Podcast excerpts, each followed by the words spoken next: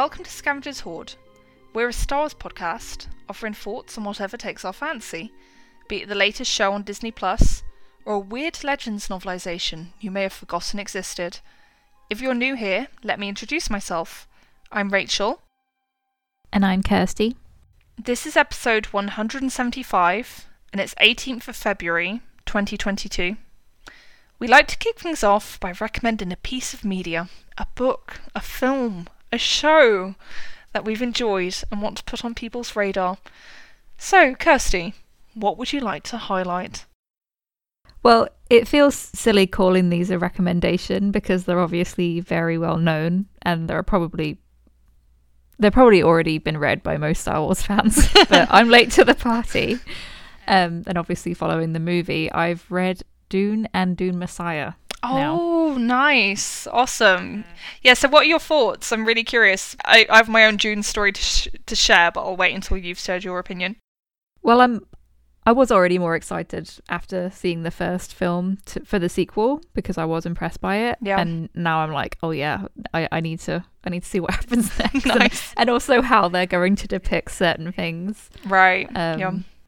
Because I'm about to start the next one, which I think is called Children of Dune, and that's supposed to get even wilder, but the story gets weird here. Okay. It's already pretty weird. so, I'm not going to pretend I understood everything because it's Dune Messiah especially is a lot a lot of dialogue and conversation about like political scheming and stuff and right. strategy and I'm like a lot of this is going over my head so um but the the bigger story that's being told there what surprised me and I'm sure this is like a, again a very well known thing that has been talked about for decades so just humor me but um it surprised me how much Dune Messiah reminded me of like the prequels and especially Revenge of the Sith. Oh, interesting. I did Yeah, not know that. That was a comparison wasn't on my radar at all. Honestly, I would recommend it to people for that alone. Um, that it just kind of feels like a variant of Revenge of the Sith, or like possibly a sequel where the the difference is that Padme agrees to rule with him. Yeah, it's like an AU. So George George obviously read this, and I, mean, I already kno- knew that he had read Dune, obviously, and that had been a big influence on the original trilogy. But I didn't realize that Paul was going to be so closely paralleled by Anakin and their story. But it's there definitely. Wow. Yeah, no, that's super interesting. I yeah, like it does make sense now you say it because I'm that lazy person who might have read Wikipedia summaries. Oh, there you go. which is very bad. Um, so yeah, even though I hadn't heard that specific comparison, now I think about it. Now you're pointing that out. I can yeah, I can see that in some of the things that I know happen. Um, and yeah, I guess it would also explain the huge emphasis on politics in the prequels. That's perhaps Maybe. another like Dune influence on George. Um, yeah, so I think my Dune confession that I alluded to earlier is that I've started reading the book Dune, and I like it's it's really fascinating. You know, it does an amazing job at setting up this world. You know, it's incredibly intricate, but I think that's the thing that's maybe a bit too intricate for me. You know, it's Yeah. so detail oriented that I just wasn't feeling like the warmth or the emotion really that I think I really like in stories. Oh yeah, there's there's no warmth Yeah, there. no, exactly. I think it's quite well known. That's not what you're going to find in these books, basically. You know, that's not what it's known for, and that's fine. Not every book needs to do that, but yeah, I've just always, I have repeatedly tried to continue, and I've always been defeated by it. Like, I am interested in trying again more seriously, so I'd really like the film, and I particularly want to read Messiah and find out, you know, what actually happens to all these people. Well, I know, but you know, in, in actual detail, actually written out as a story. Um, and yeah, because I, I guess one of my questions for you, Kirsty, would be like having read both novels. Obviously, I know the Vill- Villeneuve's film only adapts the first half or like first two thirds maybe of the novel Dune, and then I think the reports are that the next movie will just be the back half of Dune, the novel. And having Mhm. read it, do you think that there's enough story left in that book to make a whole second film? You know, do you reckon they'll need to go into Dune Messiah as well? I think they they could limit it to the first that second half of the Dune novel. But as I was reading it, I was like, oh, I just wonder how that's going to affect the pacing and things, and whether they're going to have to build certain things out. Right. Um, and then of course Messiah jumps like twelve years into the future, okay. Yeah. so I do wonder how they're going to depict that, and obviously like the way certain relationships evolve and things. Um, what is interesting though about the parallels between this and Star Wars, and it, again, I'm sure I'm seriously late to this conversation, so I'm like going to be embarrassingly surface level. But what's so interesting is that, as I said, you can see where George has picked a lot of the plot details and kind of like the world building and ob- obvious things like spice as an element that was probably like a a throwaway nod to Dune in the original Star Wars and then has been built out since then. But in terms of like the overall spirit and kind of ethos and even like you know the the messaging of George's story, it couldn't be more different. yeah. So yeah, it's pretty fascinating that he took certain things and others are like polar opposite Yeah. in a way. Yeah. No, that makes sense. I guess it's an interesting insight into that creative process, isn't it? I guess hmm. when you're a creative person, you need to be a bit of a magpie and get like aspects of your story from all sorts of different places and then magically weave them into a completely new thing. Mhm. Um, so yeah, no, that's really cool. Yeah. Um. Again, I'm go- I'm moving on to TV now, but this is not a recommendation because it would be like recommending Seinfeld or something, you know. Um, I'm just I've been catching up with the last few seasons of It's Always Sunny. Um, I realised that I hadn't watched past season 13. It just kind of slipped off my radar for a few years there. hmm So that's what I've been watching in between movies. And I realized very recently that the guys started a podcast. So I've been listening to that every Monday. It's so good. I just love those guys so much. So if you're a fan of that show, check out the podcast. Definitely worth your time. So what actually is this show? Is it? it it's always sunny in Philadelphia. Is- Yeah. uh, okay, and what's it actually about? So I've heard the title, but I know literally nothing about it. Sorry. No, don't worry. I'm sure this is probably a crazy I'm very situation. self-conscious now because it is like it's it's it's one of the most successful popular TV shows ever. So this I- is and like I know I'm it's really popular, but I think it's that sort of thing, you know, where like, and I know plenty of British people have seen the show. Okay, so I know Oh, yeah. plenty of my peers who've seen it and enjoyed it. But I think you know it's obviously a bigger phenomenon in America than in I'm also UK. embarrassed that I'm actually talking about it on a Star Wars podcast because it is most definitely not family friendly. okay, no worries. It's fine. It's We're not a family friendly podcast, especially. But yeah, just give me like a one sentence description of what the show is. oh my god. Um, the worst people in the world who you also somehow love run a dive bar in Philadelphia and Okay. h- hijinks ensue. I don't know. Like you could watch, you know, an episode or two of this show and you will very quickly know whether it's for you or not. right, sure. Sorry. Oh my god. Yeah. It's one of my favorite shows ever. Okay, nice. Yeah. Um, yeah, we might have to give it a try at some point. See if it, um, see which, Please report back. I will. Yeah, see which camp I'm in. um, okay, yeah, and I know you've also seen some movies, right? Yes, I've been in real rom com mode um, because obviously it's February, so it's Valentine's Day, and, and and that's on your mind if you're already a fan of that genre. Um, and speaking of It's Always Sunny, there was a new rom com that came out on Amazon Prime starring Charlie Day and um, Jenny Slate, who's another one of my faves. And it was just really sweet. I was really looking forward to it. I'd seen it advertised for a while, so I watched it as soon as it was up. And um, very sweet. The premise is that they both are like suddenly broken up with and they meet and realize that they're going through something similar and they kind of scheme to get their exes to break up with the people they're currently dating so that they'll like suddenly realize that they want to be back with them. Um and then you can probably guess what happens Sure. over the course of that movie. But I, I just recommend it. It's it's fun. Yeah, so that's I Want You Back, right? Yep. Okay, cool. I will add it to my list. I need to watch more light, fun stuff, and that sounds light and fun. So. Yeah, and the, and another rom com that I well I'd rewatch this one, and I know you've seen it as well. Is Down with Love, um, the Ewan McGregor and Renee Zellweger one. Mhm. Yep. And I just started watching that because I was like, I was just thinking about all the Kenobi stuff that's been coming out the last week or so. I was like, man, Ewan McGregor has a lot of great films, and I was, you know, that a lot of those are kind of like close to my heart. I think I'm gonna watch Moulin Rouge next. Oh, amazing. Yeah.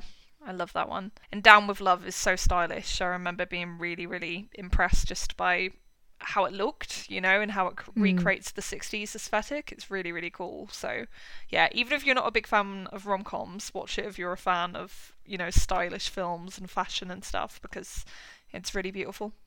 Yeah, and it's it's such sharp writing as well. It's really tightly paced. All the performances are great. Um, and it's directed by Peyton Reed. There's there's another Star Wars connection there. Yeah. Um, yeah. The other thing that I watched is not a rom com, but it's the new Steven Soderbergh movie on HBO Max, uh, Kimmy, starring Zoe Kravitz. Really enjoyed that one. nice. Uh, it's based in Seattle. It's kind of like a tech thriller, uh, sort of riff on Rear Window and that kind of thing. Um, yeah, I recommend that one. Very good. Yeah, I think it's just come out here on Sky Movies, um, which I do have. Um, so yeah, I'm gonna try and check that one out because it looks really appealing to me. So You just you can't go wrong with Steven Soderbergh. yeah, no, exactly. And I really love Zoe Kravitz too. I think she's so talented. yeah, she's really good in this. Like I've always liked her, um, but this one she really impressed me. Nice, So yeah. brilliant. Yeah, no, that's a really good range of suggestions. Very diverse. Typically, go from it's always sunny in Philadelphia to Dune, and back again. That's great. Yeah. How about yours? Uh, yeah, mine are gonna seem typically artsy and pretentious, so I'm really sorry because, yeah, like very few people have heard of these. God, I'm making it sound even Oh. worse. Very few people, only the best. Okay, educate us, Rachel. I'm so sorry, guys. Uh, yeah, so the first one I'd like to recommend is called The Story of Adele H, um, which is directed by Francois Truffaut. Um, and this is a film where it's kind of like hard to sell people on it because I don't think it's like Truffaut's best film by a long shot. So He's quite a famous, well-known director. You know, he's got some really acclaimed films. Um, but there's some like really bizarre directing choices and some really awkward and embarrassing scenes. I'm not doing a very good job at selling this. but basically, the main reason to watch it is, in my opinion, it's a really fascinating story. So it's based on a true story about the youngest daughter of the author Victor Hugo, who wrote Les Mis and The Hunchback of Notre Dame. And this youngest daughter, she developed a fixation with this soldier that she was once in a romantic relationship with. And once he broke off with her, she started stalking him. And she took it to incredible extremes because she didn't just stalk him locally, she literally stalked him across the world. So she was living in the Channel Islands and she followed this man to Canada and then she followed him to um I think it's Jamaica or um somewhere in that general region of the world, you know, literally thousands of miles across the world. And yeah, it's just pure it's just my eyes were bugging out of my head watching it. Basically, is what I'm trying to say due to the lengths that this poor woman goes to, and it's just really sad and awkward and painful to watch sometimes. You know, because you can see how much she's suffering and how unwell she is. You know, mentally. Um, but it's all just held together by this incredible performance by Isabelle Adjani, um, who is a really great actress. I've seen her in several things, and this is like my favorite performance from her possibly ever. I just think she's so brilliant in it. And yeah, she is just fantastic and compelling, and she makes you feel for her at the same time as you're horrified by what she's doing, you know, because the film shows you the toll it's taken, and not just on her, but on the man she's stalking, you know, because it's a really, really scary situation for him as well, obviously, and he feels powerless to stop her past a certain point, you know. Um, so yeah, just a really fascinating story, and if you like really intense psychological tales, I guess it could be for you. But I will fully acknowledge that it's a very niche film, and it won't be for everyone. But it was very much for me. So yeah, if any of that sounds interesting to you, I'd recommend it. And I think you can stream it on Prime in America. No, not on Prime, but I think you can rent it, right, Kirsty? I think so. Yep. Yeah. This sounds like one that I'd have to be in the mood for. Yeah. No, exactly. I believe you that it's good. sure. you know what I mean? Like some things you can just throw on, but yeah, it yeah. has to be No, the right exactly. It, it's no, it's always sunny. Let's put it that way. God. Um, then the next film, like getting a bit more mainstream here, Sound of the Mountain, directed by Mikio Naruse, um, who's a Japanese director who I think most of his famous films are from like the 40s and the 50s. Um, and I believe this one in particular is from the 50s. Um, and it's basically a family drama. Um, and there's a husband and a wife, and the husband is awful. Essentially, he's just really unkind and cruel to his wife, even though she's really kind and sweet and accommodating. You know, she's like the perfect wife, essentially. But he's just like a philanderer, you know, and he has affairs and he's just a generally unpleasant human being. But the story isn't about their relationship, it's about her relationship with her father in law because the husband and wife share a home with the man's parents, essentially. And she gets on like a house on fire with her in laws, basically. But there's just this really weird tension because obviously the in laws are aware of how horribly the son is acting. And Mm. is kind of like, how do they negotiate that? You know, when it's their son, but they're on the side of the daughter in law, you know? Yeah. Um, so Wow. it creates a really interesting dynamic, and it's like a really feminist film in a lot of ways. You know, by highlighting how, in some situations, you know, the right answer is to not be with this person. It's just exploring all the family dynamics and the influences that you know these sorts of strained relationships and tensions have on everyone in that sort of arrangement. Mm. Um, so yeah, it's just really interesting, and you can watch it on the Criterion Channel in America again. So yeah, it's a very America-centric recommendations season.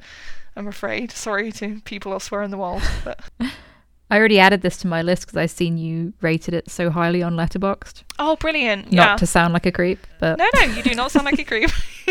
That's the whole point of Letterboxd, I think. Um, yeah. So does that sound interesting to you as well? yes, yeah, those relationships sound pretty fascinating. You don't see an awful lot of that in films. I'm, I might be wrong if people have recommendations, but in terms of like kind of navigating those in-law relationships, if your marriage is also struggling, that Yeah. sounds yeah pretty fascinating. Yeah, no, it really stood out to me as well. So I've seen like there's quite a few Japanese films I can think of where they go into arrangements like that, you know, with the parents living at home with the married couple. But I think Mm. this is the one that's gone deepest into that, you know, the relationship between the person who's married into the family and their in-laws. So Yeah. it was really interesting. Um, okay, and then I also saw Black Book, um, which is directed by Paul Verhoeven, um, who you know has recently done stuff like Elle. He also did RoboCop and Starship Troopers. So out of everything I'm recommending, this is probably like the most high-profile thing. Um, but I'd just say it's a really well-made, entertaining movie. It's about a Jewish woman in Holland in World War Two, and she basically ends up in the company of the Dutch resistance movement against the Nazis in the last days of the war. And she, you know, sent in as kind of like a mole to like integrate herself into the Nazi upper echelons, you know, so she can get secrets from them, so she can do spying and stuff. And it kind of spoils things if I go into more detail than that, but you know, there's lots of tangled relationships and intrigue and double crossing and stuff. So, yeah, it's just a really exciting story, and it's really, really well acted by um, Carice Van Houten, who's the lead actor in it, and she's just brilliant. Um, I think I'd only seen her in. No, actually, I'd also seen her in a film called Brimstone, in which she was also really good. But most people know her from Game of Thrones, where she plays like the Red Witch, um, the one who you know like seduces Stannis. Yeah, Um, she's great. Yeah, no, she and she's great in that, and this is a very different role, and she's really, really fantastic here. So, yeah, check it out if you like her, or if you just like interesting war movies that are about women, which I always like because there's too many war films that are just about battles and stuff, and yeah, boring. I was thinking about Verhoeven a lot this week because it feels like people have, on Twitter have been talking about him endlessly because of. Um, did you read that New Yorker piece about like sex scenes and Benedetta and stuff? Um, I didn't see the piece. I think I've seen it floating around, and I know Right. there's been a lot of conversation about Benedetta. So, yeah, and Yeah. I have not watched the movie yet, but Sure. I've seen, you know, I've seen Basic Instinct, and I have a sense of Verhoeven's aesthetic and Yeah. sensibilities and attitudes towards sex, and I don't know, so, some of the comments in that piece were just really funny. yeah, let's say um, some of his sensibilities come across in Black Book too. Okay, It's good. probably not as extreme as in, you know, something like Benedetta from what I know Yeah. about film. yeah, there is stuff that I will not talk about. Um, but yeah, let me know if you watch it. I'd be curious for your thoughts. I will, yeah, I'll add it to my list. Cool. Um, and yeah, and I think what really took me down the path to watching Black Book. Very strangely, well, not that strangely, it was the book I read. Um, so obviously, I don't really recommend as many books as Kirsty, so I'm a very slow reader, by comparison at least. Um, is a book called Light Over the Water by Janina David. Um, and this is a very obscure book. You know, there were like four reviews on Goodreads. No, there are actually four ratings. I think I left the first ever review of this book, which says how obscure it is, you know. Um, but basically, it's a sequel to an autobiography called A Square of Sky. And Janina David is a Polish Jewish woman who now lives in the UK. And A Square of Sky, so the book that precedes the one I've just read, is about her childhood because she was brought up in lots of privilege and comfort in Poland. You know, she came from a wealthy family. And then obviously, you know, the Jews were horribly persecuted as the Nazis took over and things got worse and worse and they ended up in the Warsaw Ghetto. And she was smuggled out, but both her parents died. Um, and she only survived because she was sent to like a convent, you know, and like she had to like pretend she was Catholic and everything. Um, and then this book that I've just read, Light Over the Water, it's basically following her as a teenager um, after the war had ended and just going into, you know, what happens next, you know, which I think is just a really fascinating subject matter to me because we do get so many war stories, you know, about what happened during that time. But I think that immediate aftermath of World War II, you know, and there was all this immense upheaval and so many displaced people, you know, I think there aren't as many stories about that, you know, and it's a bit of like a foggy period of history. So mm. it was just a really fascinating book to read to learn a bit more about that time from a very like personal, unique perspective. It's basically like a diary format, you know, so it's not necessarily like a carefully constructed narrative. But I actually liked that, so it made it feel really like authentic, you know, and just the truth, you know, her experience as she was living it at the time. And yeah. there's also just lots of little notes about what film she was watching, which is really interesting, you know, because she's watching stuff like um, The Phantom of the Opera with Claude Rains from 1947, you know, she's watching that when it was a new release.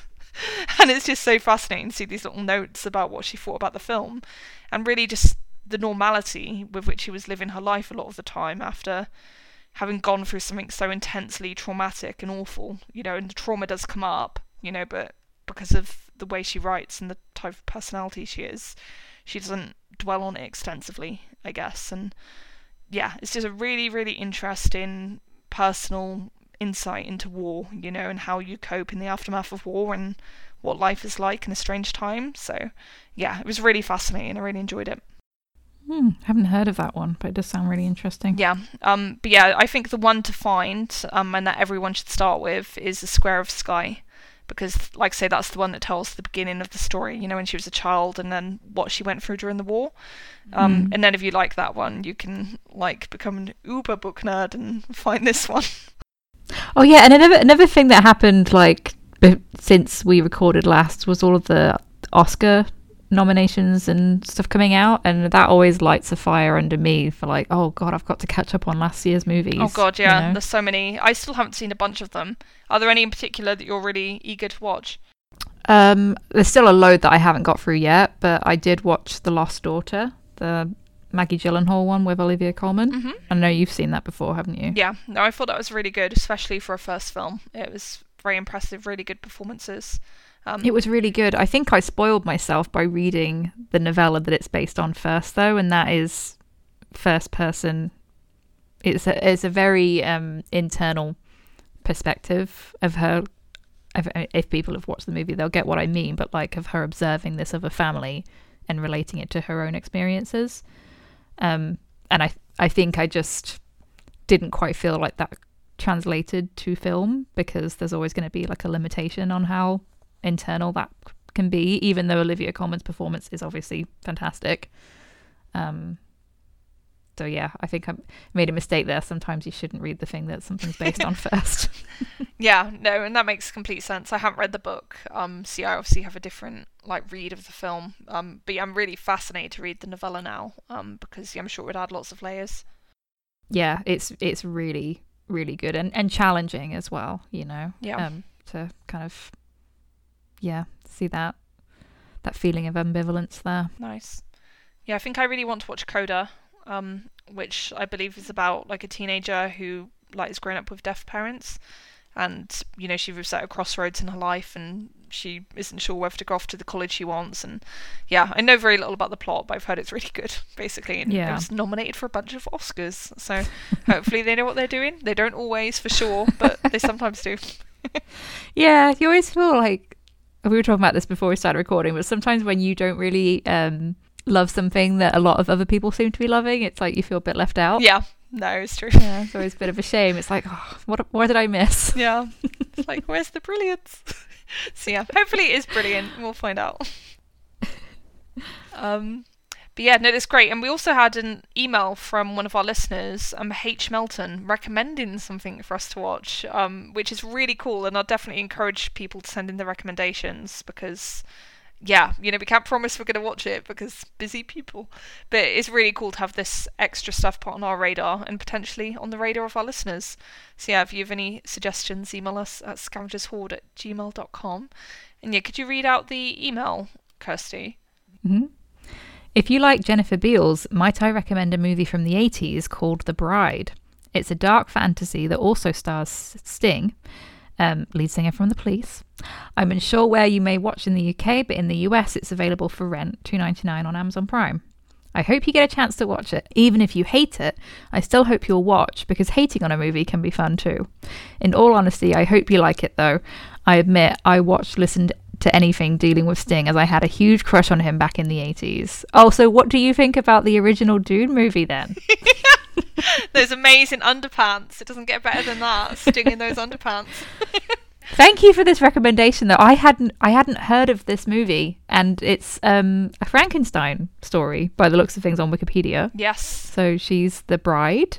Exactly. So apparently the story, according to the logline on Wikipedia, no spoilers, is the film stars Sting as Baron Charles Frankenstein and Jennifer Beals as Ava, a woman he creates in the same fashion as his infamous monster. So yeah, it does sound a bit like a Bride of Frankenstein remake, which is really interesting with that cast because Mm. I might have a little crush on Sting too. At least Sting from this period. so yeah, I'm not averse to watching him at peak hotness, essentially. Um, but yeah, it just looks fun, and I like fun, zany films with high concepts, and this seems to hit fit the bill. So yeah, I will definitely try and check it out. So thank you for the recommendation. We'll report back. exactly. we will share our feelings. Um, yeah, okay, that's brilliant. Um, I think that's probably a good time to transition onto our news section, which will be the first time we've had one in a while because there hasn't been much news until now. But for whatever reason, in the last two weeks, things have gone crazy. Yeah, so there's a lot to catch up on, which is fun. Uh, so yeah, the first thing to talk about is that an Obi-Wan poster has been released, and the show has been confirmed to debut on 25th of May, which I believe is some sort of anniversary of the release of the original Star Wars. They always have to do that. It's like fine, whatever. That's the real Star Wars Day. the real Star. Wars.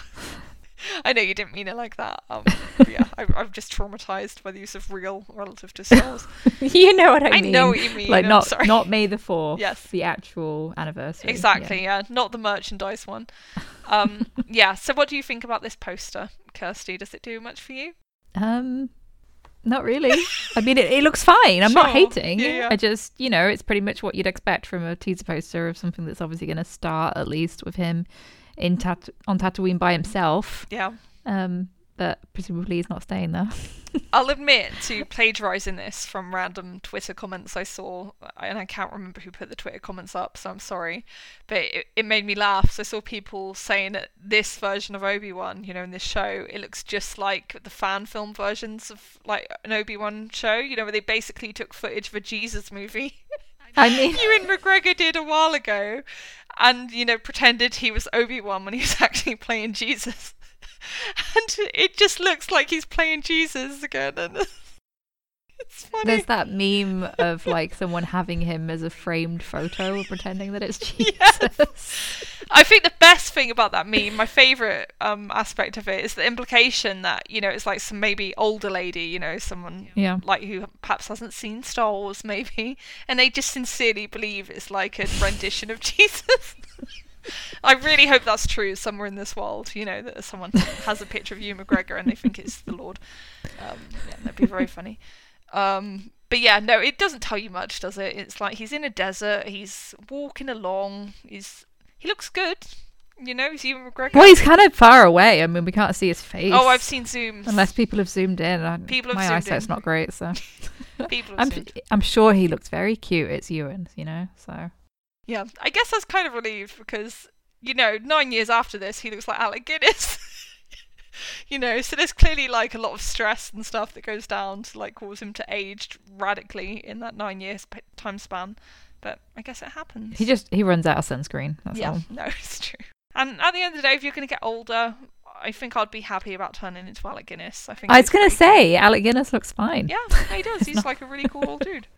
Um, but yeah, no, it's a cool poster. Not much to say about it, but we wanted to acknowledge it was here, and it's nice to have a date for when this is happening as well, because we weren't sure. Yeah. There was the almost like tradition of people getting hyped for the idea of a Super Bowl trailer. Yes. I was messaging you like, no, I don't have any expectation for that. Yeah. No, I thought. And then people are always like, oh, Marvel gets so much stuff. Because they trust Star Wars to sell itself, guys. Just think about it as a positive. Okay, so then the next thing we're going to talk about is that there's apparently a mystery Star Wars series set to be filming in June.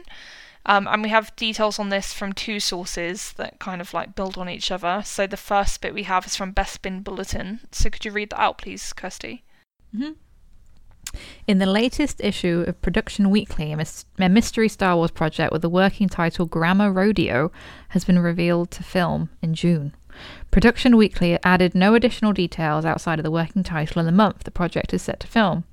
I was told a number of weeks back by my sources that there is an unannounced project on the calendar, but I wasn't told when the project would film, what it was about, or who was attached. The only things I was told is that a familiar name was attached. They don't believe it to be set during the Mandalorian timeline, and that the shoot will take place at Manhattan Beach Studios. Lovely. Um, and yeah, then there's just a tiny little bit more information from LRM Online. Could you read that out too, please? There's a Star Wars series filming around May to December in Manhattan Beach. It's the High Republic series. That's what my guess was going to be. Uh, working title is Grammar Rodeo. Okay, they got slightly mixed up between rodeo and radio. Uh, but yeah, this is interesting. Um, there have been vague rumors about a High Republic live action show for a little while. Um, so based on the extra detail from LRM online, it seems like this that is indeed what this is. We'll know when we know. You know, I expect. You know, if this is going to be revealed anyway, it'd probably be revealed as a surprise at celebration. But yeah, what do you think about the prospect of a live action High Republic show, Kirsty?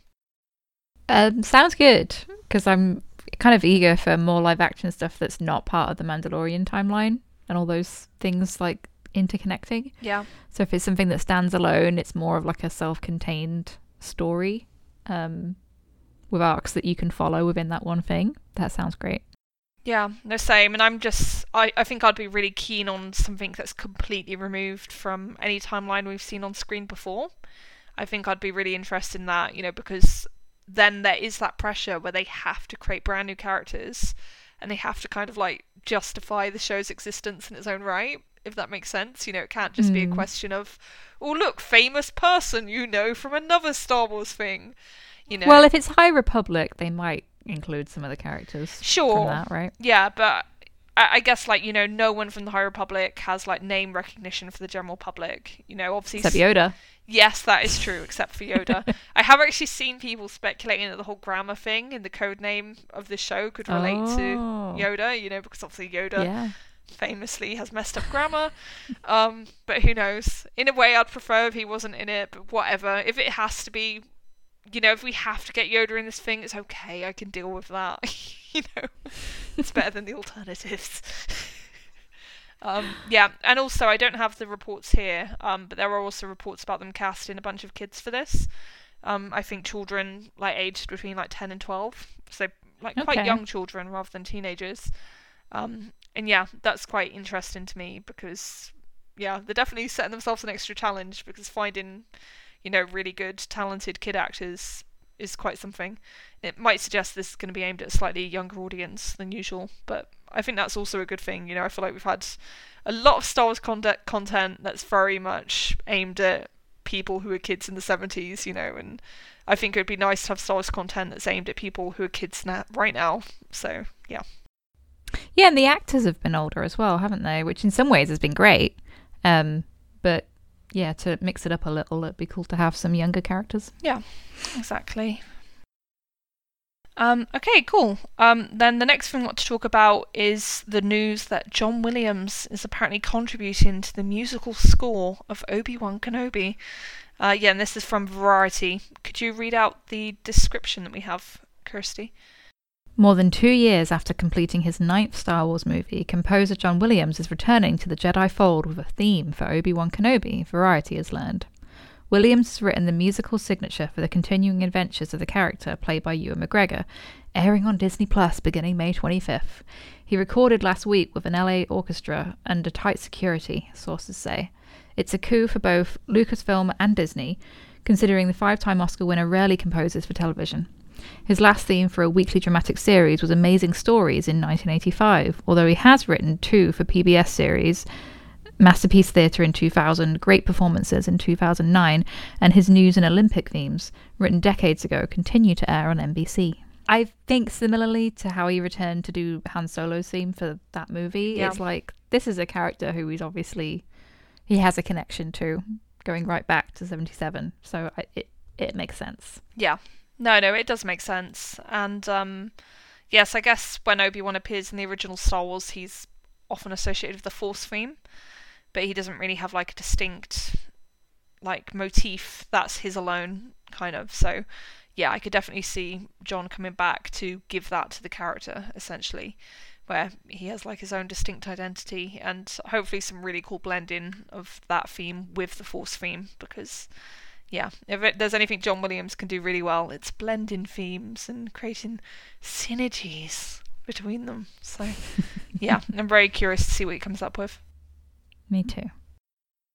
Um, yeah, and then we actually have another piece of music news. So it's all going absolutely crazy with the music news recently, apparently.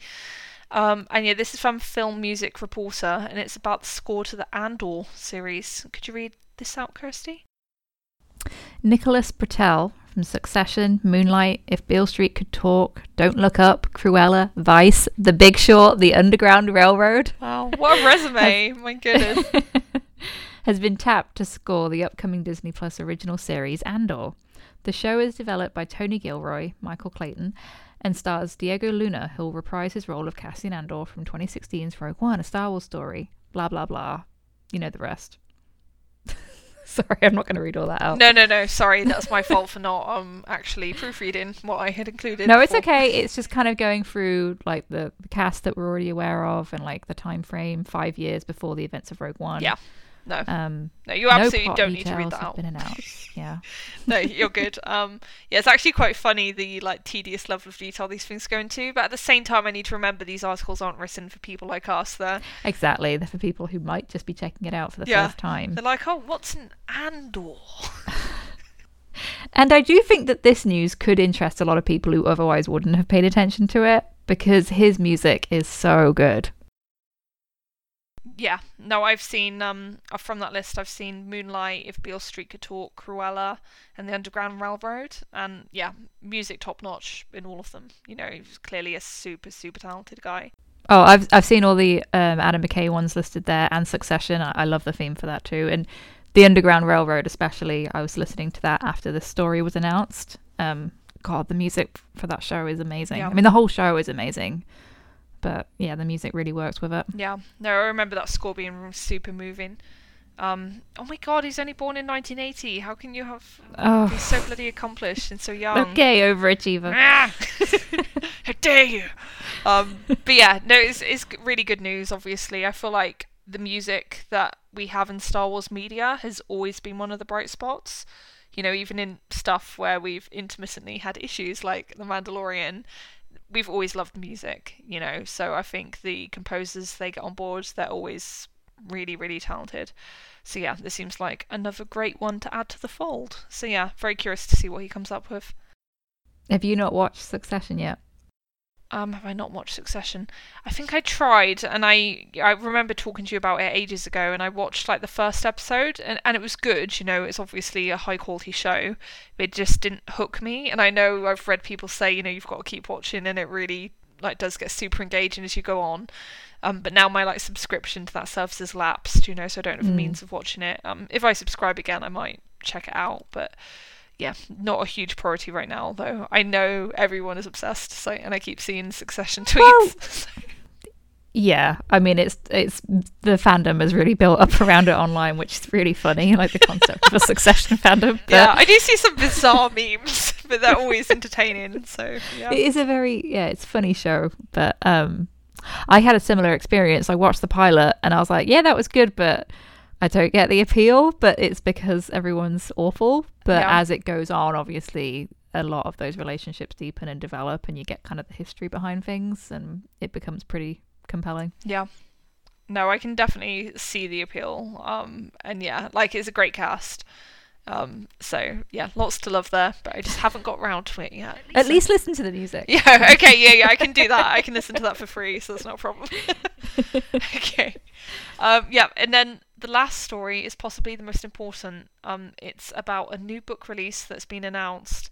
Um, so yeah, could you read out what I've highlighted, please, Kirsty, to share this incredible news with everyone? Mm-hmm. Yeah, it's very much up our alley.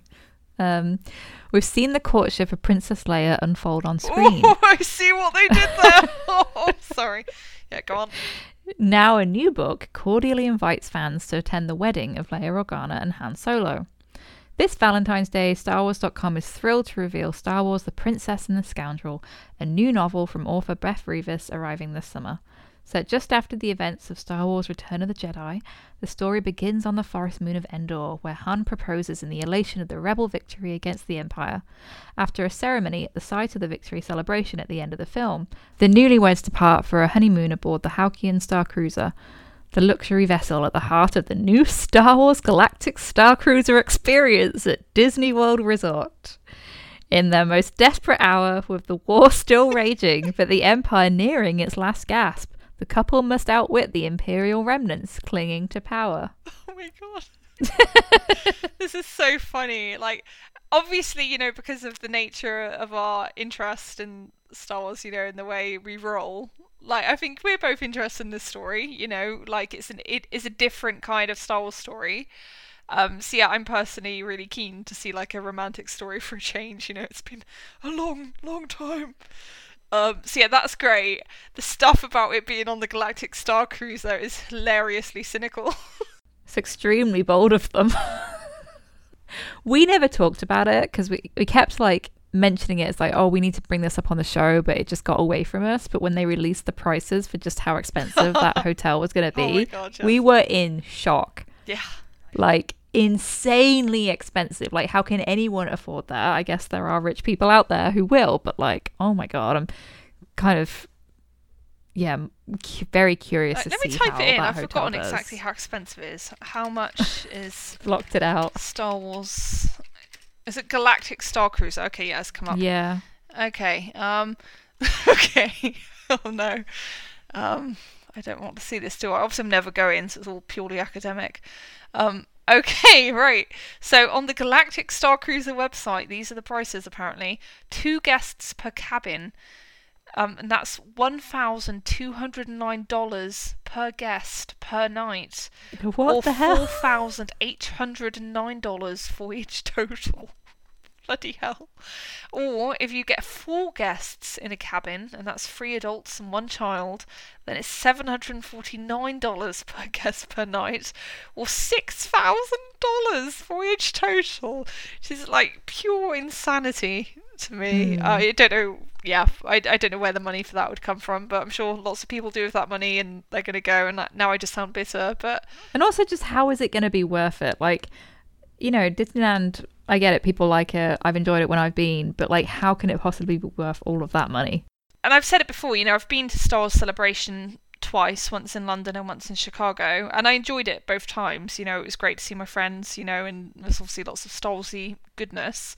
But I think also going made me realise that it's not necessarily my type of scene, you know, that level of constant exposure to Star Wars you know, and this hotel, it's like that ramped up to the next level. You know, you don't like leave to go to like a bloody pizza restaurant in Chicago. You know, you in the Star Wars world like twenty four seven. You know, until you Yeah. like leave, and it's just too much for me. Like, I've honestly, I think even if it was free, you know, someone said, we, "I want you to go out and review it," no one would ever say that. Just to be clear, in a purely hypothetical world, I'm not sure I'd say yes because I don't think I'd enjoy it very much.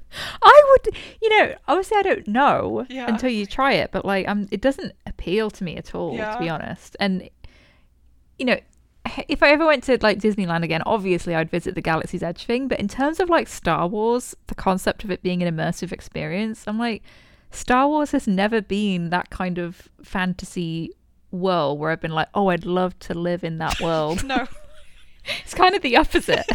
so oh, thank God I don't live in that hellscape. Wow. Everyone's miserable. Miserable. It's war torn galaxy dystopia. That's all the point. Yeah. Like I know it's meant to be ultimately hopeful, but in terms of like the actual goings on, yeah, no thanks. yeah, Um, and the I, even the idea of being on a regular cruise does not appeal to me. sure. So the idea of being stuck on a fake cruise where there are no real windows to the outside world actually sounds kind of nightmarish. Yeah, no, uh, it's just not fun sounding to me. Um, but what I am interested in is seeing other people review it.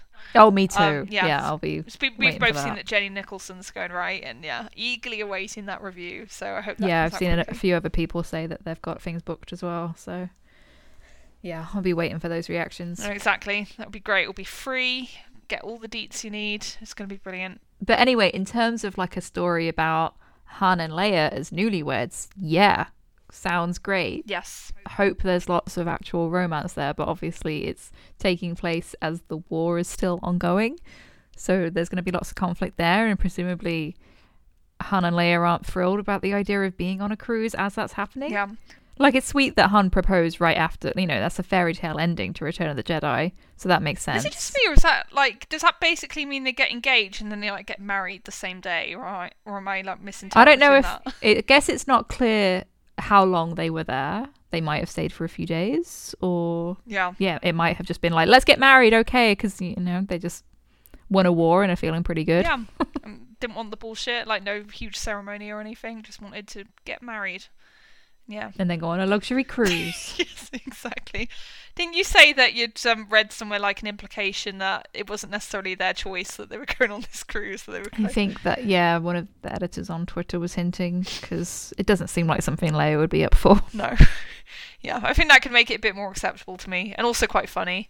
Um, Yeah. Yeah, and obviously Beth Revis, the um, author of this book, I know she wrote a um, Jyn Erso book previously, and I didn't read that, but you did, Kirsty. Um, wh- what did It, yeah, think about that? Rebel Rising. It's, it's been a long time, but I remember it being enjoyable, and there were some, yeah, interesting elements between Jyn and new characters within that story. Nice. Um, yeah, so I, I can see her leaning into the romance for sure. Yeah, that's brilliant. Um, yeah, and I'm glad she got the gig. She seems like a really nice person. Um, could you read out her, the interview with her actually? So I felt like it just gave a great insight into you know her process. hmm StarWars.com asked her, How did you approach this story? The first thing I did was watch all three of the original movies again. How am I lucky enough that this is my job? My initial instinct was to focus on Return of the Jedi, since this book picks up right after it, but as I dug into the story, I found myself watching The Empire Strikes Back on repeat. The emotional beats of Han and Leia's relationship start to spin out in Empire. It's not just the famous I know line, but it's the way Leia relates, how she doesn't trust Lando, and Han responds with seriousness, the way their trust builds, all the moments that lead up to their confession of love. By the time Return of the Jedi picks up the story, Leia's been left with that confession long enough to get comfortable with the idea of it. It's one reason why the relationship between the two works. Leia was always going to be someone who had to think about something like love, and Han was always going to be someone who just followed his gut. The time lapse between those two movies helped them both evolve, so that they're on the same page by the ta- time Han is unfrozen. I took pages and pages of notes on their dialogue, their mannerisms, the subtle ways they interacted. Carrie Fisher and Harrison Ford are simply brilliant actors, and they gave me a lot to work with. I wanted this to be a story where the past was still present, but they were moving forward into new territory. It's an emotional journey. The aftermath of war always is, but so is the newfoundling steps of love. Yeah, I think that's a really good answer. Um, yeah, it's great, isn't it? Yeah, and yeah, I, I just think it shows like a real sensitivity to what should really matter in a story like this. You know, where it's not about plot mechanics; it's about the dynamic of these characters and why they love each other. You know, and why they just click so well. You know, and yeah, it seems like Beth really gets all that, and I really appreciate the clear care and attention that she has given to the relationship. It all sounds really promising to me. Mm-hmm. Yeah, I'm looking forward to it. Yeah, same. So, do you think at this um, Galactic Star Cruiser experience is going to be a honeymoon suite and they're going to be like Ben Solo was conceived here? I don't know if they'll say that explicitly, but I can see them advertising a honeymoon suite because it's another way to make more money, right? No, I can definitely see that. It could maybe be like a nudge nudge thing from the like cast members and like, oh, do you know what happened? No. Sorry, I'm going too far. Yeah, I think we can read between the lines. Yep. okay, gonna reel it back from there now. reel it back from myself. Um, okay, great. And yeah, what we will do now is go back to the book of Boba Fett, which I realise very strangely, now I think about it, we haven't mentioned once, and it's just had its season finale, so it's quite a big thing. But I guess because we're recording it a bit of a gap from it, you know, it's been over a week since the finale, it already feels like a bit distant, you know? Mm-hmm. Um, so yeah, I think that's probably why we haven't mentioned it until now. We're like a future looking podcast, you know, we're looking at what's ahead. um, but yeah, we still will talk about it because we want to finish what we started. So the final episode of the season was In the Name of Honor. And basically, it was a big old fight it was like a big bash, like lots of people punching and firing guns and pew pew pew pew pew pew pew. Um, but yeah, what was your overall thoughts on this episode, Kirsty? How did you feel about it? I mean, in case it wasn't clear last time, my expectations could not have been lower. so, in a way, that worked out well. Yeah, no, definitely. You seemed pleasantly surprised when I texted you about it. I mean, yes, but the standards were extremely low. Honestly, I was Sure. just like, oh, thank God they went back to that story. Like, it's ostensibly about Boba Fett here. Obviously, it's very plot driven and, as you say, very heavy on the action, which you'd expect from a Robert Rodriguez finale. Um, but you know, oh, Grogu shows up, but thank God Luke wasn't in the X-wing too, and you know, it was about Boba. I mean, I was a bit bummed that Fennec was out of the picture for most of it, but I mean, she got a great assassination scene at the end. She did, but it was a bit contrived that she like had to be out of the way, and I was just like, oh, okay, I guess they needed that so that Din and Boba could be more buddy buddy. Yeah. But No, they're like bros now. They're like bros for life. yeah, that's that's fine. Yeah. It's just it means that we've got to the end of the show, and I still don't feel like I know anything different with Fennec. Yeah, this is true. Um, so it is what it is, and it's not like I disliked the part that you know Din and Boba were there. I thought that stuff was great. I love that the Rancor showed up and everything. Love that Grogu had his Force moment. So what was there was fine. I think it just, in a way, like highlights the flaws with the the series overall. That it's like a weird. I I didn't realize this until I spoke to you about some of the grumblings from other fans online who maybe thought that it was going to go in a different direction and it would be keep going down that path of the story with Luke. yeah. No, that was To- definitely to- a thing. For me, kind of veering back to Boba is the thing that like rescues the series as as well as it can. Um, but of course, I would have liked more Boba across the show because that's what I thought it was going to be about. Yeah, Eh, it's like a very very odd season. I think. Um, just to give some thoughts on the episode itself, before we have like a wider discussion about the season as a whole. I thought it was a fun episode. You know, Yeah. it's obviously very action oriented. Um, but that's not necessarily a bad thing, you know. And I found the action fun and entertaining. There's obviously lots of silly logic gaps and stuff, you know. But I think ultimately it's a very silly show. It is very silly. yeah. So It's like oh, the power of friendship. All of these groups coming together to help Boba out. You know. Yeah, exactly. It was like childish logic, but there's also something quite pure-hearted about it, you know, that I could get along with. So, yeah, that wasn't necessarily a bug for me. You know, it was kind of like dumb, but in an in an adorable way. so, I was like, oh look, they're all friends. Isn't that nice? You know, that sort of thing.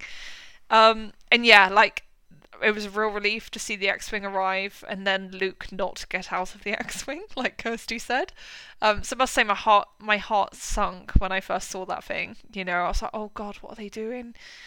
you know, I really Well, because as it is, down. it's like Luke just sent Grogu by himself. Yeah, I know, and I think that's actually in itself quite a bold statement on Luke's character in this thing. You know, and I don't think that was accidental. I think they must know what they're doing, you know, by framing it in that way because it's not a good look for him. You know, everyone loves Grogu. He's obviously coded as a baby. And I know that Grogu wasn't in any danger, you know, because obviously R2 was there, you know, and it was all being like pre programmed, you know, it was like a safe journey. Um, but it still feels very cold, you know, when Luke so deliberately and majestically took Grogu into his care at the end of season two of The Mandalorian. He's like, uh, "No, you're not. Gonna, you're not cut out for this kid." he just like rejects him. I think it's really hilarious that Grogu and Din are just like back together by the start of season three, Yes. as if it's just like there was such a build up to the finale there, and it's very like, yeah, it's like imbued with this like grand thing of like Luke coming in very serious and taking him away, and this emotional music as Grogu and Din are staring at each other, and then he goes down, and it's just it's so funny to me that like anyone who hasn't watched these episodes is going to come back to season three and be like, wait, what? Yeah. Or if you're my dad and you never really watched The Mandalorian, you're like, hang on, who's that little green guy? yeah, so there's many layers of confusion. Um, I think what they really need to do, I think they need to focus on telling stories that are more self-contained. And like I say that, like I know they bloody love their cameos, you know, and I know they love having characters show up from other things. I'm not saying they can't do that, but I think there's a way, and there must be a way, but they can tell a really good, strong story that exists in its own right, while also incorporating people and elements from other stories, you know?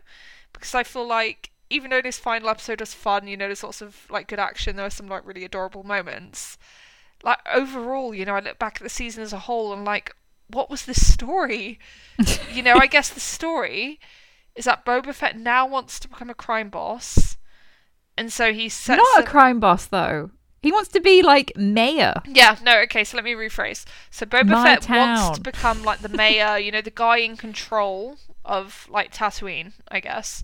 You know, that's his ambition. We never find out why that's his ambition. It's never articulated. And like a lot of the time with Boba is like devoted to like showing him f- supposedly forging alliances, but it all feels incredibly unconvincing. You never really understand why anyone would take this guy seriously or ally themselves with him. And then it kind of just ends with like a big battle where I guess we're told that he wins and then he is like the mayor of Tatooine or whatever the hell But then he he, he's saying to Fennec, "Oh, I don't think No, we're cut out ex- for this." exactly. It's like, oh right, Yeah, yeah. So you've just got rid of, you got rid of Jabba. Oh no, not rid of Jabba. Bib Fortuna took over, like banished the Pikes or whatever, and then you're leaving. It's, Yeah, and I can almost tell you what what they're gonna do because it's so bloody predictable. I think you know they're obviously healing Cobb Vanth in the end. Yeah, you it's know, gonna the be him. Credits. Boba's gonna be like, "Look, no, I've tried it. It's not really for me. Um, c- how about you, Cobb? I think you'd be a brilliant man for this job." And he'll be like, "Yeah, I agree. I think I'd be good at this. Yeah, I'll take over." And then Boba's free to like swan off and do whatever the hell he used to do. and then it I think just I got kind it. of renders this moot. It's like so bizarre. yeah, I think I got it wrong last time because I was like, oh, I think Boba's gonna give Cobb the armor back, but I think instead he's just gonna give him his job. Yeah, no, I agree. Um, I'll tell you what I think they might be doing. I think they might be setting up for you know a situation where they're obviously going to do like a return to Mandalore thing, you know, and I think they're going to try to like reassert like Mandalore as a planet, you know, and get the Mandalorian people back there. And I think you know Din and Boba because they're like bros, they're going to like do that together, you know, and then there might be something about how Boba's experience of ruling is going to come in handy. but the thing is, it's not going to feel convincing because I'm not remotely convinced that he knows what he's doing. Uh, yeah, you just kind of have to go with the the premise, as ridiculous it, as it is, Yeah. to get any enjoyment out of the show. You just have to like buy into the fact that they haven't really earned any of this development. Yeah. they just say it.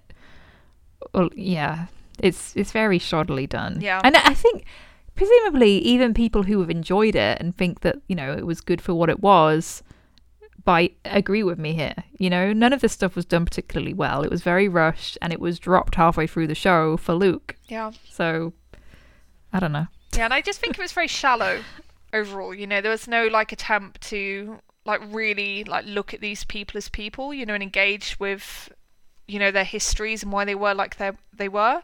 There were like references, you know, so we keep on getting that reference, that visual reference to Boba Fett when he was a child, you know, in the prequels, but nothing comes of it. You know, mm. all we mm. get from that is that he was once a boy, and I guess he missed his dad. well, then know? you get the you get Cad Bane talking to him about that, like, and that's that's it. It's like, oh yeah, I knew you when you were a kid, and oh, you're trying to be like your dad, and yeah, what are you trying to do now? I'm confused. Exactly. Like, yeah, so and the thing is, if they hadn't had those two completely random episodes, you know, the Mandalorian episode and then what the hell the episode of Luke and Ahsoka was, like they would have had time to like seed, you know, Cad Bane being a presence earlier and actually develop the history between them, you know, and make you understand what these people are to each other. Because as it stands, it's just assuming that you've seen the Clone Wars and you know that they have a pre existing relationship from that. like, I know it factually, you know, because I'm a weirdo who reads Wikipedia articles, but I've never seen the Clone Wars. I feel like zero emotional attachment to any of that stuff. I, don't think a lot of yeah that supposed connection between them doesn't even make it into the final show. It's like um abandoned arcs. Oh really? The, the Clone Wars. Oh yeah. wow! I didn't realize it was that niche. I think oh it's God. all just kind of assumed that yeah, there's there's a connection there, and you know obviously Cad Bane interacts with Fennec in the Bad Batch, but like who cares? I don't. I don't know. I, I I know that there are fans who were excited to see Cad Bane show up. I'm not talking about like that being like if those fans feel that way, who am I to say they're wrong? I just think there's like all of all of these cameos they do come at the expense of the protagonist. They're not really there to like help with Boba's journey. Yeah. And I was also really disappointed that, you know, so like I think I kind of told myself that the stuff of the Tuskens earlier that there had to be more to it. yeah, know, I thought there was like a shred of hope that he would they would show up. Yeah, exactly. and obviously they didn't, you know, and it like even that dialogue from Cad Bane at the end about the Tuskens just reinforced that the sole reason he befriended them and they were then massacred was for character development for Boba. That whole thing which, between like the Pikes revealing it to Bane and then him revealing it to Boba, I was like, that was a really weird way of conveying that to the audience. Because by the time you get to Cad Bane relaying it to Boba, it's like, well, we already know that and there's not that much of a reaction from him and Boba is already against the Pikes at that point. So what does it do exactly? Yeah. just like so many of these like writing choices that I'm like, what is that there for? Are you just trying to pad things out? So much of it just feels like first draft. Yeah. Which could have turned into something good. I just like did they just need to get something out in the gaps between like Mando and, and Kenobi or I really suspect that's the case, to be honest.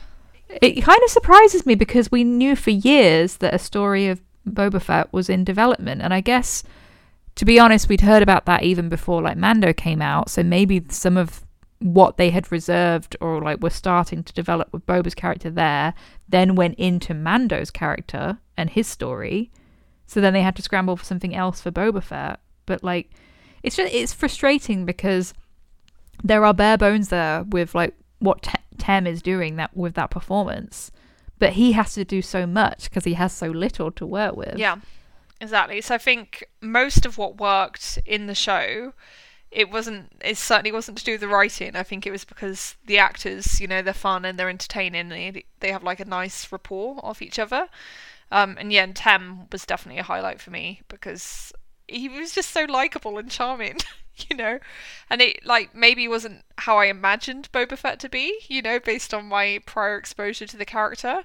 But I like this Boba Fett, you know, he's just like a swell guy, you know. I I was rooting for him, even though there was nothing in the writing to make it make sense. that sense. That's what's weird. We're in this weird limbo where it's like, well, I like what Tem did with him, but how can I be invested in Boba Fett if the even the creators don't seem invested in yep. him?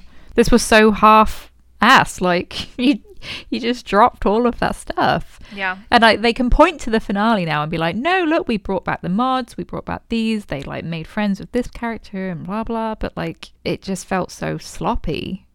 Um, I don't know. Yeah. Like I guess I'm I'm I'm expecting too much. I guess I don't know.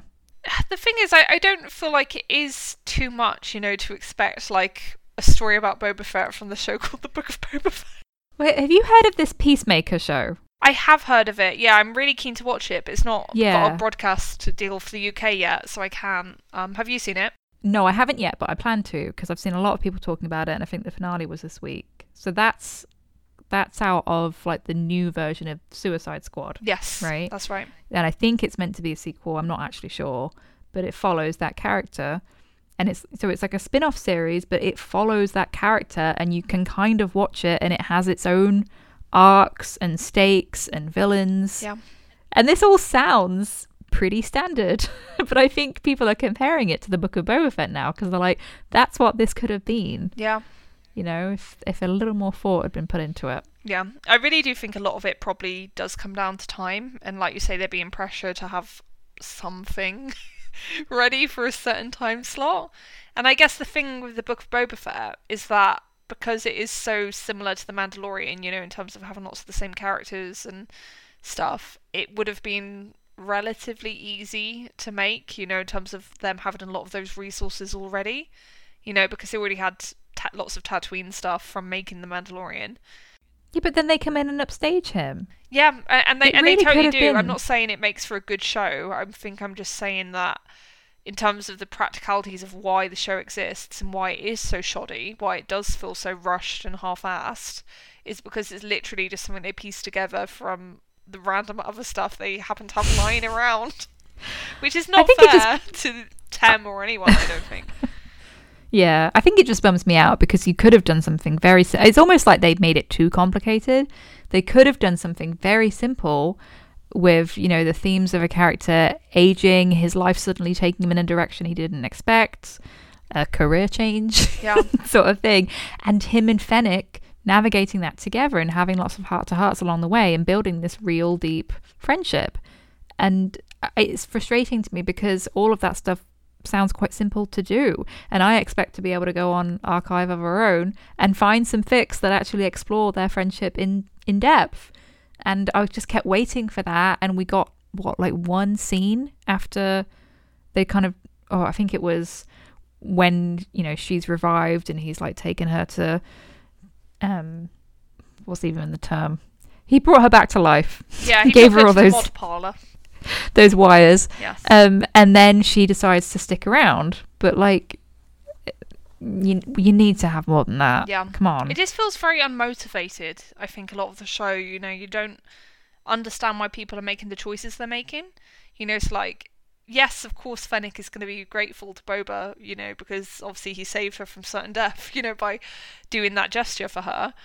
But But she had her own life, Yeah, and no, then she just decides to stick around. It's Yeah. like she, yeah, she she was a very successful, renowned bounty hunter, and then she decides to stay in one place, something she's probably not done in decades, if ever. yeah, That's a huge decision, and it's not given any kind of weight. exactly. And again, like you say, it doesn't need like an explanation in terms of a a logical one, but it needs an emotional one, and it's just not there. yeah, It could have been a very simple. I've never had anyone who's cared about me enough to do something like that. yeah, no, exactly. You It doesn't take a lot. Yeah, um, and again, that's another thing that points to them just not having much time and rushing it. It's like you say, like you said earlier, it feels like a first draft, doesn't it?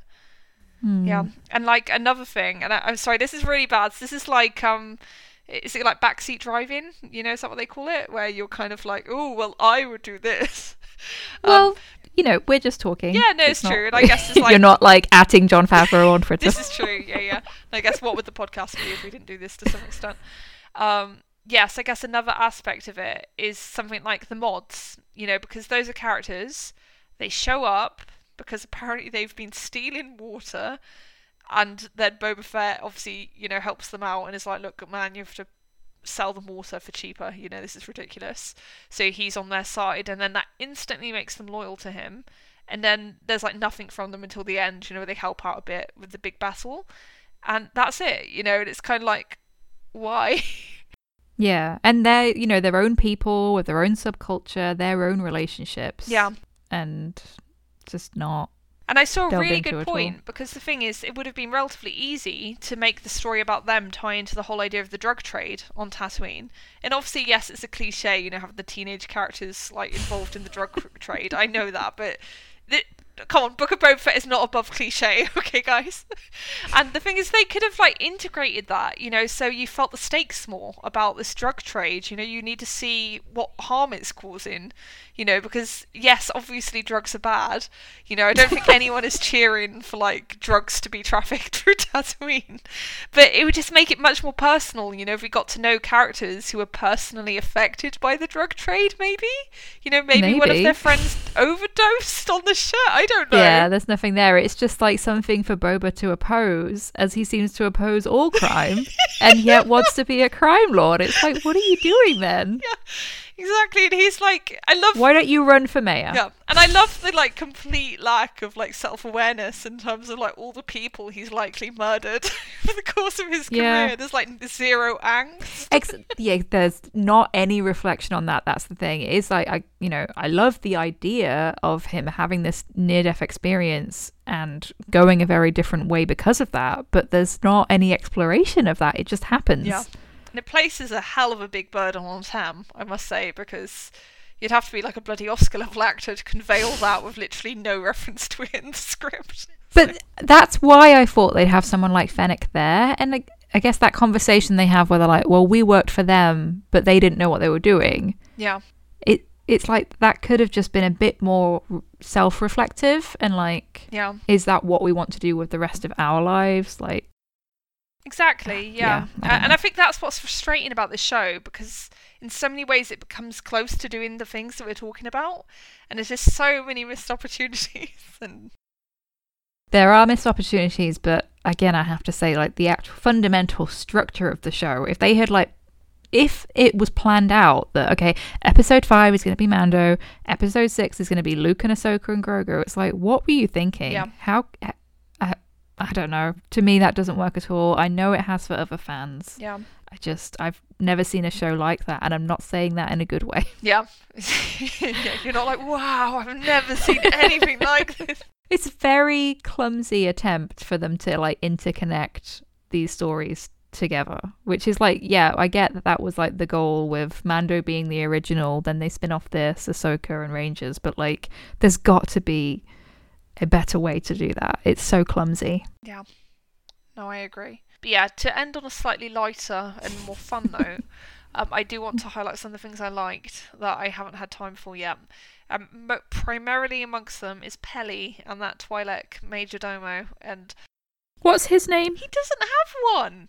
What? I know. I was looking this up. Okay, on Wikipedia. He's a recurring character. Yeah, I know. So if, if anywhere would have his name, it would be on Wik- Wikipedia, right? He's just called Hmm. Twi'lek Major Domo, which Wow. honestly blows my mind. Like, I Hmm. don't need them to say it on screen, but you'd think they'd at least, you know, give him a name in the credits or something. It's really bizarre. Um, Okay. but yeah, I, I, I guess let's just call him Major Domo because I don't want to have to say Twi'lek Major Domo every time. Um, but yeah, they were cute.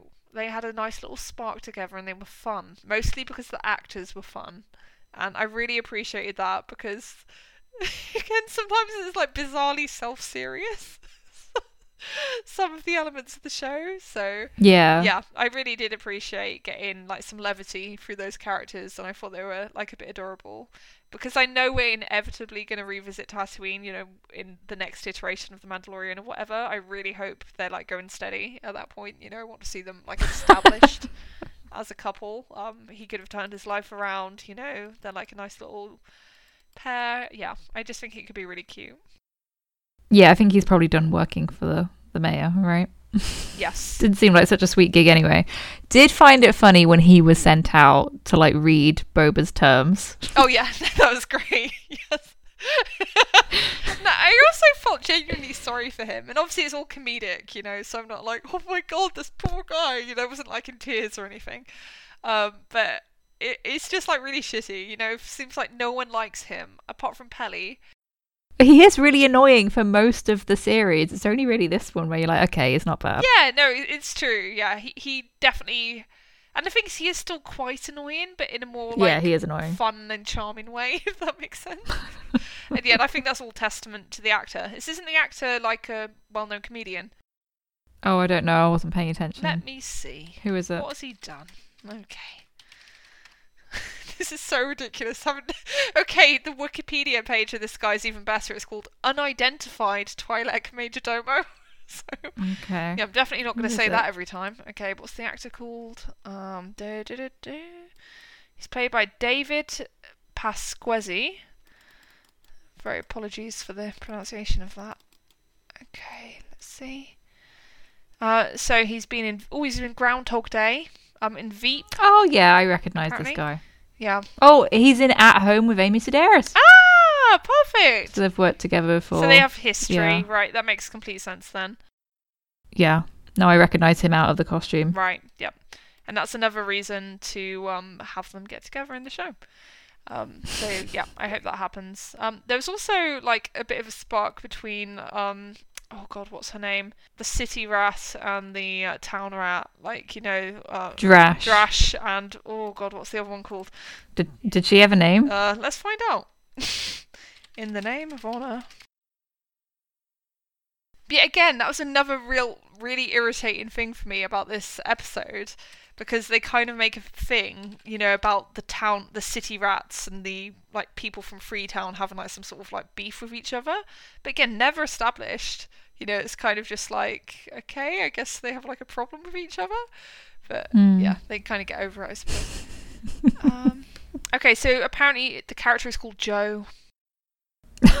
okay. Yeah, which I kind of love. So it continues a strong tradition of Yeah. people having very ordinary human names.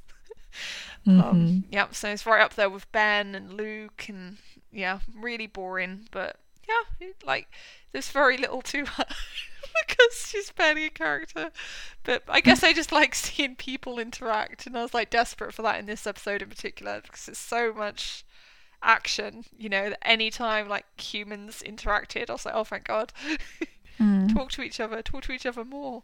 Um, but yeah, are there any um things that you particularly liked or appreciated in this that you'd like to end on, Kirsty? I was glad to see the Rancor back. Yes. I thought it was a, a bit sucky how everyone was like shooting at him and treating him badly, Yeah. and Paul Din had to go and like attempt to settle him.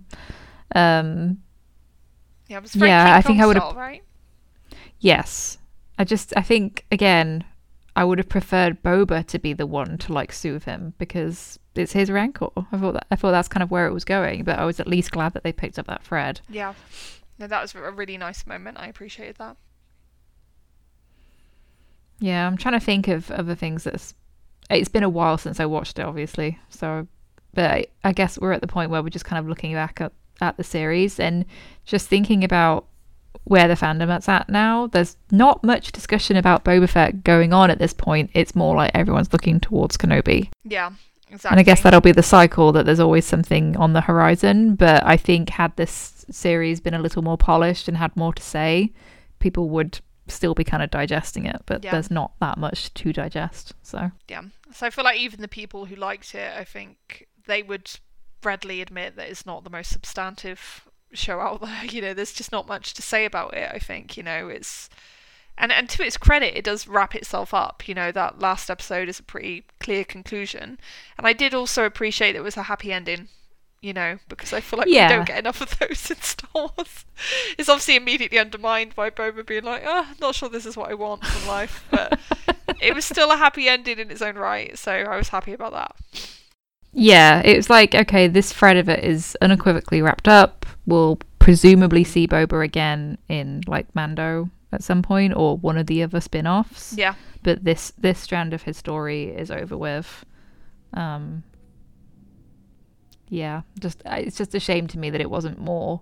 And again, I feel it's silly in a way because I went into this series with zero expectations, not someone who considered myself super invested in Boba Fett as a character, but they kind of got me and then they lost me, and I think that's even more frustrating. Yeah, exactly, because it's almost like within like grasping distance, isn't it? Where you're like, oh, I can feel something here, something interesting that I can glom onto, and and it's like, oh, okay, maybe not. Yeah, and it just makes me wonder if they feel that they they're told the story that they set out to tell or really what that was. Like I know that there's a fundamental of like Boba Fett transforming himself and like building these connections and stuff, but in terms of how that's executed, it's like super bare bones. Yeah.